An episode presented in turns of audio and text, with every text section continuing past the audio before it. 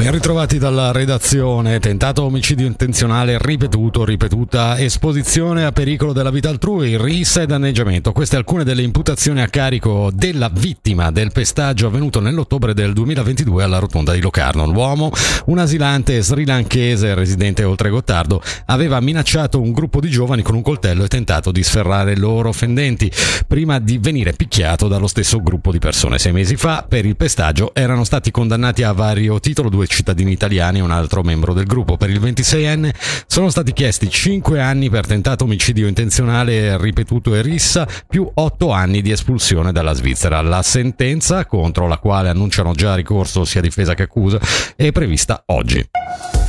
Ci sono situazioni di degrado nell'infrastruttura ferroviaria ticinese. Diversi manufatti sono ritenuti scadenti, livello 4 su 5, secondo le classi di valutazione contenute in un rapporto dell'Ufficio federale dei trasporti. Come riporta oggi la Regione, lo scrive il Consiglio di Stato rispondendo alla consultazione federale sul limite di spesa 2025-2028 per l'infrastruttura ferroviaria. Per il governo ticinese questi manufatti scadenti devono essere sistemati in tempo utile per garantire l'efficienza e l'esercizio anche nei prossimi anni.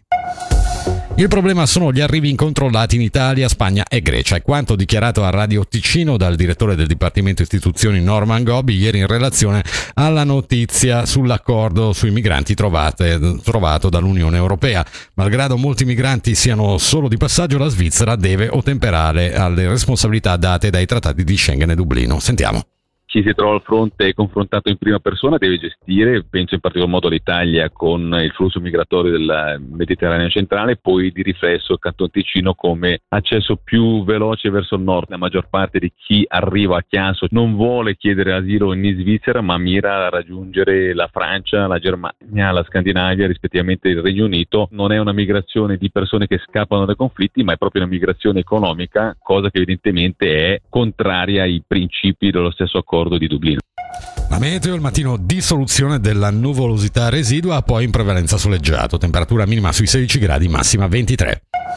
E su Radio Ticino torniamo a dare uno sguardo alla viabilità. Sulla A2 in direzione sud tra la Galleria del Monteceneri e Rivera è segnalato un veicolo in fiamme, il traffico è rallentato.